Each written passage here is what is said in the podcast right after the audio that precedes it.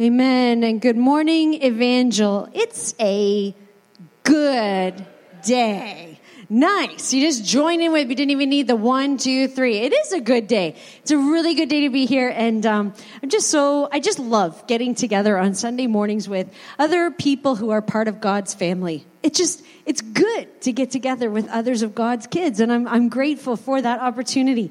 We started this series um, a couple weeks ago, and we said we were going to call it One Fantastic Church. I want you to turn to the person beside you and just tell them, You are part of one fantastic church. Just go ahead, do that. Some of you are looking at me. We're not supposed to talk in church. You might as well.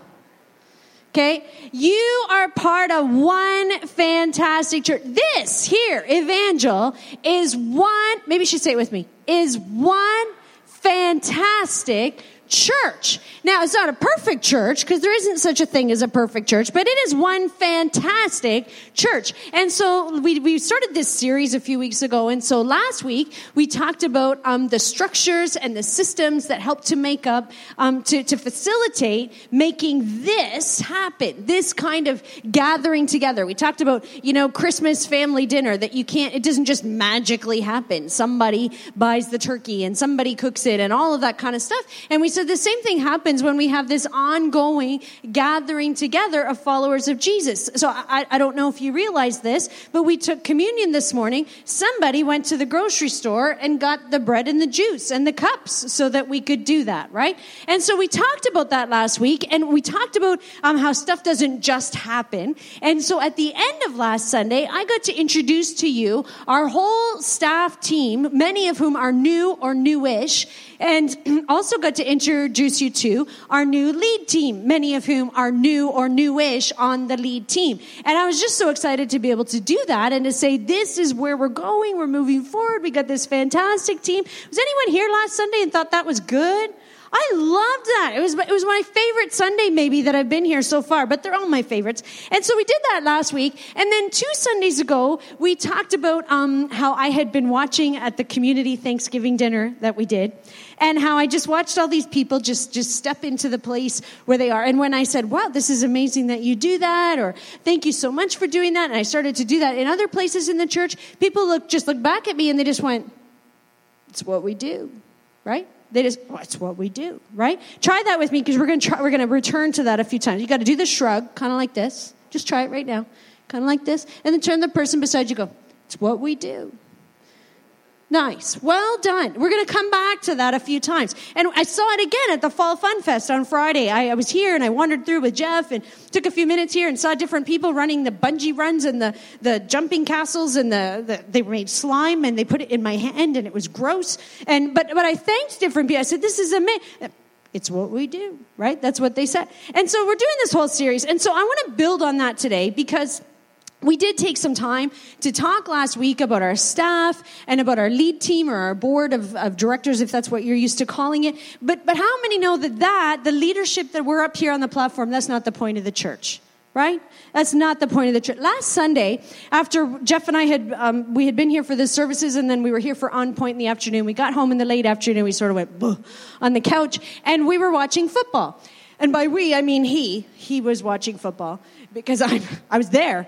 I don't care about football. But so this is the only football football story you're ever going to hear me tell. But he we were sitting there and, and we were watching the football game and, and all these people are in the stands and they're all cheering and Ah, there's all this, you know, woohoo for some reason. And Jeff said to me, wow, he goes, wouldn't you just love it if the crowd at Evangel on Sunday morning was like that? Like just cheering and whoa and really awesome. And I said, wait, I said, well, actually, I'd rather have them all play in the game.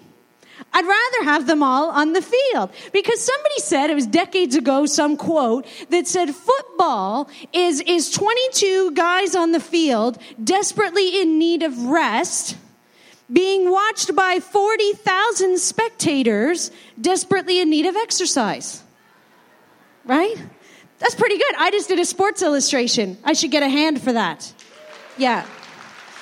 And how many know that the church is not a football football game. It's not a bunch of spectators out here watching the game happen up here. That's not what it's about. That's not the point of the church. And so I want to talk about that today. And I want to give you a little example um, from the book of Acts because we said we were going to base this series loosely on the book of Acts in the Bible. And the book of Acts is the story of what happened, what actually happened with the first church, with the early church. After Jesus died and rose again and returned to heaven, this group of believers they started they started gathering. And so acts is the story of what happened when they did that. It was the very first church. And so last week we talked about acts chapter 2 and how they they would gather together and they would worship and they would study scripture and they would um, do uh, do all the things that people do when they come together as followers of jesus. And that was from acts chapter 2 and today we're going to look at acts chapter 6 and then we're going to talk it through. Now, I just need to warn you, we're going to look at Acts chapter 6. If you have, by the way, the YouVersion app or the Bible app on your phone, we have notes on there that you can follow as you go along. Just pull out your phone and, uh, or your, your tablet or whatever, and you can follow that. But I want to warn you, Acts chapter 6 is an ultra practical story. And so today's message is going to be ultra practical. Okay, turn to the person beside you and go, it's going to be ultra practical okay? And it's going to be okay, but it's going to be pretty, pretty practical. Here we go. Acts chapter 6, verses 1 to 7. But as the believers rapidly multiplied, now let me just pause here because you're going to skip over it, okay? I want you to picture that. Here we are, very first church and the believers are rapidly multiplying. They're getting added to all the time. This is a time of, normally we would say it's a time of revival, but revival always assumes there's been a time before where there wasn't, and this is the first church, so I don't know what you call it. Vival, maybe not revival, but it's, it's this exciting time when all kinds of people are being added to the church. How many know that is a good time in the church? Right? Okay. But as the believers rapidly multiplied, multiplied, so it's wonderful times, the glory days, they're growing fast, there were rumblings of discontent. Yay! the Greek speaking believers complained about the Hebrew speaking believers, saying that their widows were being discriminated against in the daily distribution of food. So the twelve called a meeting of all the believers, and they said, we apostles should spend our time teaching the Word of God, not running a food program. And so, brothers, select seven men who are well respected and are full of the Spirit and wisdom, and we will give them this responsibility. Then we apostles can spend our time in prayer and teaching the Word. Everyone liked this idea, and they chose the following Stephen, a man full of faith and the Holy Spirit, Philip, Procorus, Nicanor, Timon, Parmenas, and Nicholas of Antioch, an earlier convert to the Jewish faith. These seven were presented to the apostles who prayed for them as they laid their hands on them.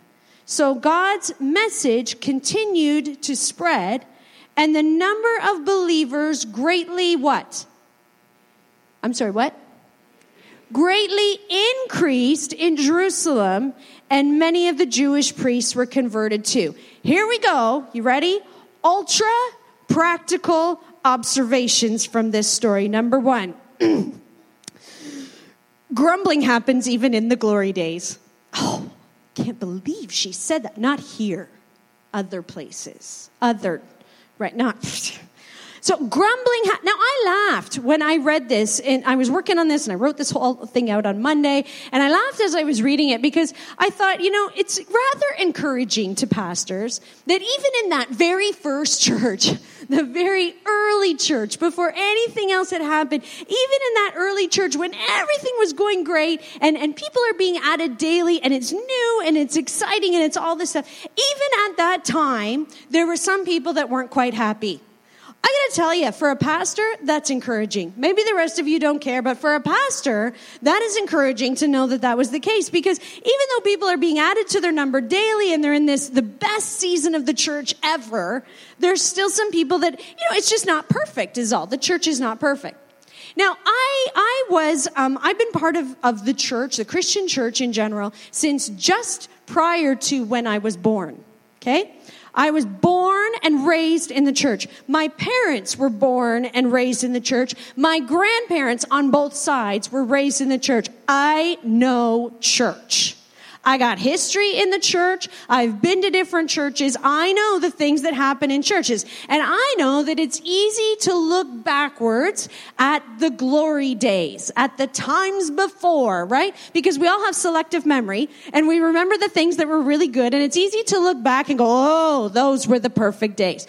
Or it's easy to also look down the street or look across the city or look across the nation and see what some other church is doing and go, oh my goodness, they have got it going on. They have got something awesome going on. And it's easy to do one of those two things and then grumble just a little bit about how all the needs aren't being necessarily met in this church or in this time. No one's amening that. I'm so shocked. Oh, the pastor's going to tell us to quit complaining. No, I would never do that. Well, maybe a little bit. No. I, it, listen, the truth is, no church is ever perfect. No church is perfect. No gathering of believers has it all perfect. No church is ever meeting every single need. No church is doing every single thing that needs to be done 24/7 with perfect with perfect efficiency and generosity. A church is always in progress. It's always on a journey and it's always got something messy going on somewhere. And too many people, not here, out there, are looking for the perfect church either from their memories or from what they see down the street or what they see on social media or on YouTube or on, you know, uh, wherever. And they, the stories they hear about somebody else and they go, that is the perfect church. Listen, I hate to break it to you. There are people that look at us that way. I had somebody um, contact me a few weeks ago. They said, Patty, those emails that you send out every week, my goodness, your church must be a perfect church. It's amazing all of the things that you talk about. That's because I don't talk about the challenges in those weekly emails, and neither does anybody else. I, I, recognize they happen, but I believe in focusing on the good that's happening and the good that God is doing, and that's what we talk about, and we deal with the challenges as they go. But we're not perfect. Turn to the person beside you, go, We're not perfect. We're fantastic, but we're not perfect. Okay. If a church exists that doesn't have any challenges anymore, they've fixed them all, there's no unmet needs, there is no area or room for improvement. If that church exists, I would say to you that is a dead church because its work is done. It's done. A living church is like a living human being that is always growing. And sometimes it's stumbling, and sometimes it's learning as it goes, and sometimes it makes mistakes as it goes, which is exciting because mistakes means you're learning something new. And sometimes a church is having wildly successful moments that are super exciting, and it's messy and it's chaotic and it's functional most of the time, and is joyful and is passionate. It honors the past while anticipating the future. That sounds like a good church to me. That sounds like a pretty fantastic church. And there is always in any church, any good church, there is something that needs work. And so even in the very best times, there are going to be some things that aren't being done well or some people that aren't entirely happy. Is that okay that I just said that? Okay. Number two. Uh, the first one was grumbling happens even in the glory days. Number two, the complaint may or may not have been real. I don't know. It doesn't matter. But but here's the thing. So you got the Greek believers. Let's let's put you guys are the Greeks and you guys are the Hebrews, okay? And so the Greeks are upset. The Greek believers, they say that the Hebrew believers, the Hebrew church members are discriminating against the widows and the people that are in need on this side. And so when they're distributing food, the widows over here are not getting it and it's a little bit meh, meh, meh, meh, meh, right? I don't know. That was the complaint. Now, any complaint that comes like that has at least two sides probably 17 sides to the story. Any complaint like that, any difficulty like that is complex. And, you know, well, they, these guys might be going, well, the Hebrew speaking widows are the first in line. What are you going to do? Well, the Greek speaking widows, they're not speaking up. How are we supposed to know that they're, well, we tried to speak up, but nobody speaks our language. We're Greek and you guys are Hebrews. And, well, you know, we're trying to do our best. And besides the Hebrews, they only serve kosher food. So you could see that this is a complex thing. This is a, a thing that could be difficult. And, and I have no idea if the complaint was, was widespread or if it was one person or one person's perspective or someone in between. But here's what I love. Number three. The apostles didn't try to figure out if the problem was real, and they didn't try to solve it themselves. Hmm. Now, in many churches, not this one, other ones. If many churches, if this kind of a complaint came up, uh, maybe it comes to the pastor's office, pastor, there's a problem, or it's an email that gets sent to the pastor or gets sent to the board, or somebody stands up at the annual members meeting and says, I have something to say, there's something I don't like, whatever. Usually, when that kind of thing happens in many churches, it's the pastor's job to A, get to the bottom of it, and B, solve it. And, and since the challenges never end, because remember we said in the first thing that no church is ever perfect, there's always something to grow and something to always fix and develop and all of that, that means something always needs fixing or something always needs improving, and it ends up becoming the pastor's whole job to constantly be fixing stuff within the walls here. Now, nobody means to do that. Pastors don't even mean to do that. Pastors have wonderful intentions where we're going to set aside a minimum of eight hours every week, minimum eight hours, just to prepare for what I'm doing right now, standing up here and talking for 35 minutes. Okay. And, and pastors mean to, to study our world and to, and to know our congregation and to go, God, and to pray and go, God, where are we supposed to go in the future? How are we going to connect with culture? How do we, how do we bring Jesus to our world? And we mean to set aside time to, to mentor staff and to develop develop leaders and to do the things that, that speak into the future of the church. And we mean to build relationships with, with business relationships around us and, and city councilors and, and all of the people out in our community. We mean to do all of that, but who's got time? Because most pastors, we got an in, uh, email inbox that's overflowing. I'll tell you, when I wrote this, I actually wrote down the number, the number of emails in my inbox, not my personal email, church email. The number of emails in my inbox on Monday was 466. So you got to do that, answer all the emails. And then second, we, we have to fix and develop and, and, and all of everything that's within the walls here before we even look out there. And let me just tell you, that is why pastors burn out. And that is how churches get stuck. Got a little quiet in here the apostles and the leaders in this first fantastic church that we're looking at today, they took a different approach. They didn't try to get to the bottom of it. They didn't try to figure out if it's just one person or if it's the whole church, if there's a systemic problem here. They didn't try to work through all the complexities and the hurt feelings and the, you know, the stuff that goes along just with people. And they didn't drop everything that they were doing and start running the food bank themselves. They didn't do that. Now, here's another thing. Number four, they also didn't adopt attitude, although it sounds like it. It's easy to attach your own grid when you're reading this scripture and filter the story through your own grid so that it sounds something like this. Um, we apostles should spend our time teaching the Word of God, not running a food program. And so, brothers, select seven men who are well respected and full of spirit and wisdom, and we'll give them this responsibility and then we, apostles, can spend our time in prayer and teaching the word. Amen right? You can hear it through that grid. It's easy to filter this story through a grid of, of really actually arrogant leadership and of certain jobs having higher value than other jobs. And I'm saying, well, I'm too good for that. I'm an apostle. Thank you very much. I pray and I read the word. I'm not washing dishes. I'm too good for that. I'm not distributive. It's easy to filter it through that grid. Or there's another grid that it can be filtered through where, where there's this weird division between holy tasks and non-holy holy tasks, right? And so there's these holy tasks and they get done by the holy people. And the holy people, obviously, are the apostles or the pastors or the lead team because they have this, this background music happening in their lives all the time of angels just going, ah, over everything that they do. And everybody knows that they're holier. And so they have to do the holy tasks. And then there's these non-holy tasks like food distribution. And the less holy people do that. And some people can filter it through that grid. You're understanding I'm being a little bit sarcastic this morning, right? Okay. And so we do have our grids. Now, I just want to point out that neither of those narratives that I just explained to you, neither of them is actually included in the scripture.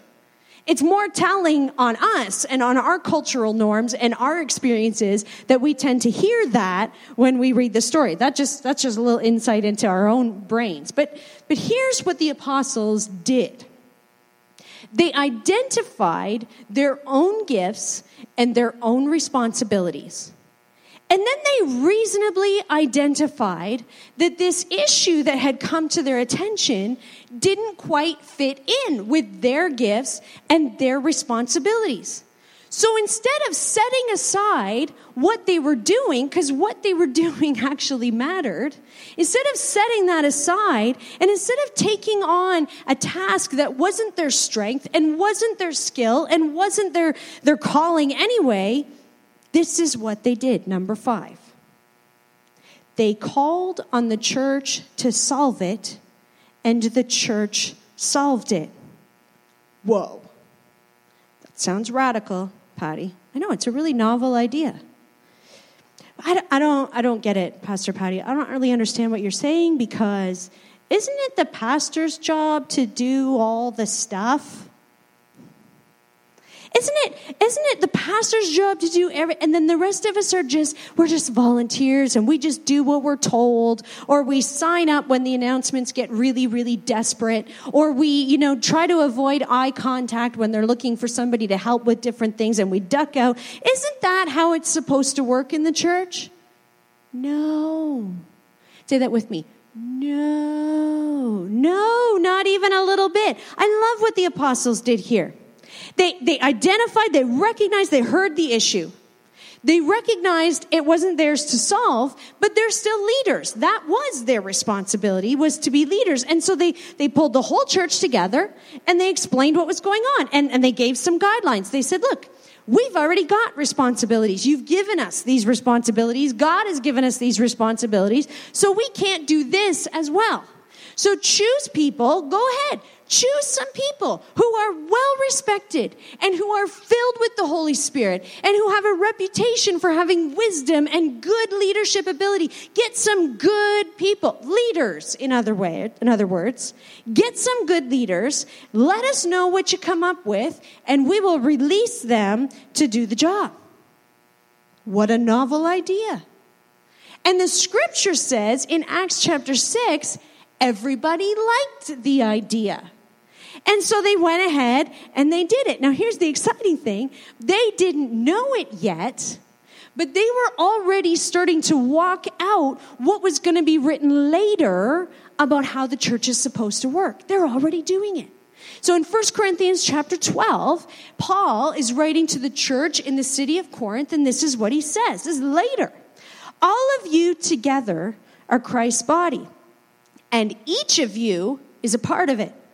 Here are some of the parts God has appointed for the church. First are apostles, second are prophets, third are teachers, then those who do miracles, those who have the gift of healing, those who can help others, those who have the gift of leadership, those who speak in unknown languages. Are we all apostles? Are we all prophets? Are we all teachers? Do we all have the power to do miracles? Do we all have the gift of healing? Do we all have the ability to speak in unknown languages? Do we all have the ability to interpret unknown languages? Of course not. So you should earnestly desire the most helpful gifts.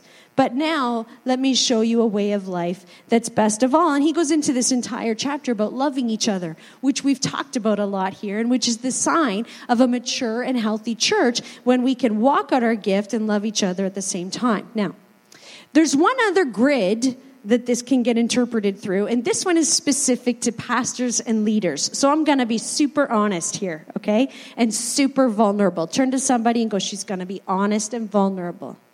Okay? You're not doing it. I can see you're not doing it. Okay? Fine. This one is specific to apostles and pastors. Here's what I want you to notice that the apostles didn't do. When this problem came to the surface, they didn't look at each other and say, well, I guess we're the leaders. I guess we're the ones that God speaks to. I guess we probably hear from God better than anybody else. And I'm not sure that these people can handle the job. They didn't do that. They trusted them. They trusted the congregation. They trusted that God was actually at work in the congregation. Hello. They trusted that the people in the church and in that gathering could hear from God and could walk out God's calling in the same way that, that the apostles themselves were hearing from God and walking out. They trusted that God was at work in all of them as much as he was at work in themselves. That's not easy for leaders. Because if something goes wrong, and sometimes it does, we're the ones that get the emails. We're the ones that get the, did you know this? And every now and then, it's super tempting to, for leaders and pastors to just go, oh, forget it. I'll just do it myself. I can do it faster and I can do it with less hurt feelings and I won't have to fix it and all. It's tempting to do that, but I'm here to tell you today it's wrong. It's wrong. The goal of God's church is not to have one person do everything perfectly. The goal of Jesus' church is not to be efficient and perfect. The goal of Jesus' church is to release every single follower of Jesus to function as a part of the church. It's not a football game. We're not releasing people to be spectators who come to church on Sunday mornings. We're releasing people into the spot that they fit best so that every single person is on the field playing the game and functioning as they're part of the church. That is what God's church is supposed to look like. Yes? Yes. So somebody says, well, but Patty, what if nobody makes it happen? What if nobody takes the leadership of organizing a whatchamacallit event and, and nobody pulls together the who's and the thingamajigs to make that event happen? What if that happens? What if nobody does it? Well, I'm not sure. It might mean that God isn't calling this church to do that whatchamacallit with the thingamajigs at this time and in this place. Or it might mean that you are the somebody that nobody else is. And you're the one that God is calling to do it. Either answer is reasonable, neither one of them is wrong. It's just, it's just how the church works. So, to recap, let me just bring us up to speed. So, to recap, in perhaps the best season of the church ever, there were still challenges. And when those challenges happened, the leaders didn't try to solve it or do it all themselves. They called on the people to come up with a solution and, and they gave them appropriate oversight and they gave them some guidelines. And then the people thought that was a great idea. And so they did that. And the result was number six, even more people became followers of Jesus. Hashtag boom, hashtag mic drop, hashtag the church grew. Anyone think that's exciting? The church grew. They did all of this, and even more people became followers of Jesus, not because the pastor was a superstar. Not because the worship team was so awesome that it just was the most amazing thing in town, but because the church was doing what the church is supposed to do. And I suspect that if you had talked to them at that time, that early church, and said, Well, how did you? That's so amazing that you did that. I suspect they would have done the same thing this church does. It's what we do. That is one fantastic church. And so is this one. So there's two things I want you to know about how this looks here. You ready? Number one, we have a fantastic team of elders. And I often refer to them as the ministry team because this may be just me, but the term elder to me makes them sound old and they're not all old. And so elders or ministry team is, ha- but we have a fantastic team of them and I trust them. They are the ones who do hospital visits. They are the ones who visit people in their homes. They are the ones who pray with you often on Sunday mornings. They are the ones who, even in the Constitution, it says that they assist the lead pastor in ministries which strengthen care and nurturing in the church family. Why do they do that? Because the pastor thinks it's not important? No. Because the pastor thinks it's so important that it should be done well. And it should be done by people who are gifted in that area and people who are released in that area and people who are called to fulfill that role because that's how the church is supposed to work. That's how this church works. And our team of elders is fantastic. And over the past year or two, or however many you want to say, of, of change that has happened in this church, I, they, just, they just keep doing what they do. And I find out later on, oh, so and so's been thoroughly looked after. Oh, this person was, was visited in the hospital. This person was prayed for. This kind of thing happened and that. Because our elders, they just keep on trucking. They just keep doing what they're doing, looking after people in the church. And we're trying to pull them together very soon. And if you are one, Pastor Pauline's coming to you today because we genuinely are trying to pull together our elders so that we can have a meeting and thank them. But I tried to thank one of them a few weeks ago, and you know what they said? It's what we do. Here's the second thing I want you to know you are part of this one fantastic church. When you turn to the person beside you, put your finger out nicely and tell them, You are part of this one fantastic church.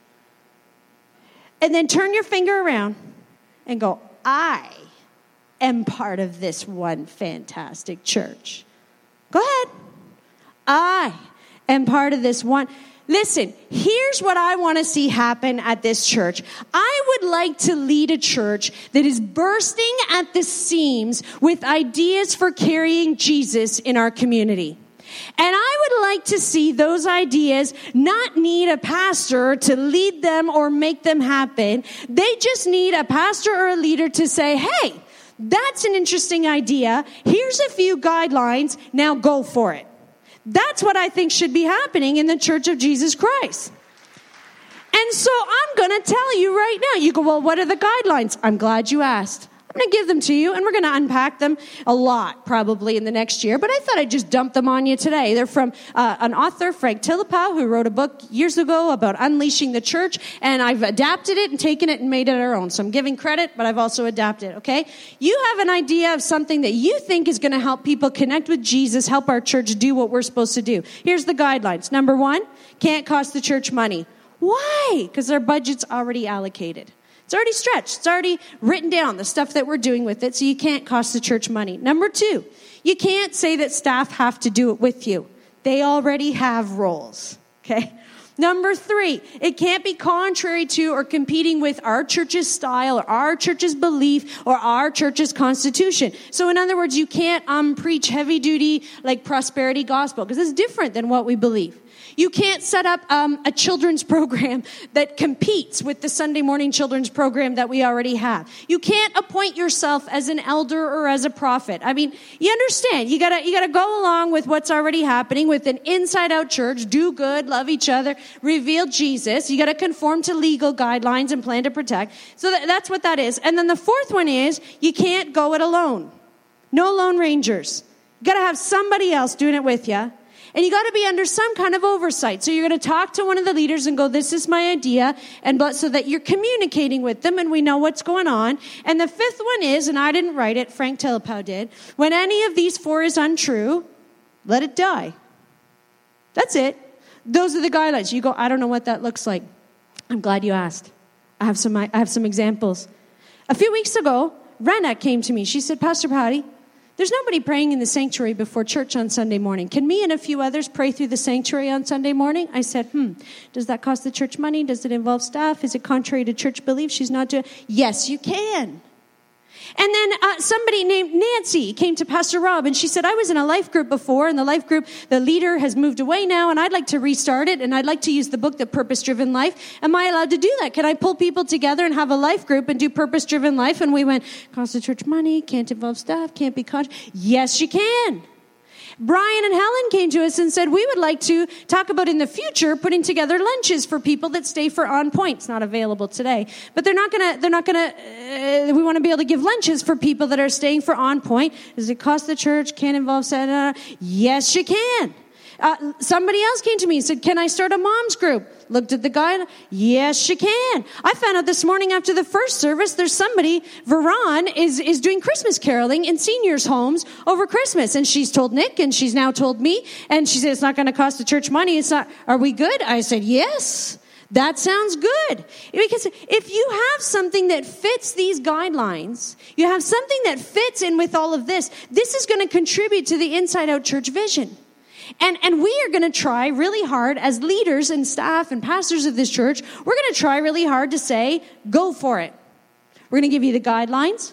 We're going to ask you to communicate. We're probably not going to give you a big Sunday morning announcement because it won't matter. You're just doing it anyway.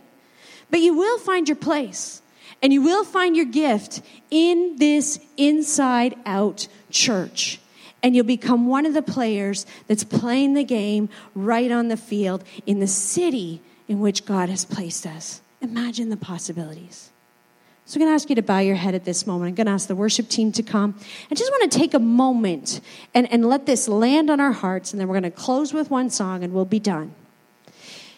But I want you to let this land on your heart at this moment, just this whole message. And I want you to whisper a prayer to God that says, God, what's my part? What's my place? God, I, I don't want to be a spectator. I want to be doing what I'm called to do. I want to be part of this one fantastic church in a way that helps us to carry Jesus to our community and helps us to do and be and go all that we're supposed to do and be and go. God, would you drop in each of our hearts what that might look like? And, and if it's not today, that's okay. But in the weeks and in the months to come, God, would you help us each to find our place so that we can become an even more fantastic church that carries Jesus well to our world? Give us an openness to that, God, we ask in Jesus' name. I'm asking if you would stand with me. Our worship team is going to lead us through one last song. Then I'm going to come back and we'll close in prayer. But why don't you stand? Let's worship our God.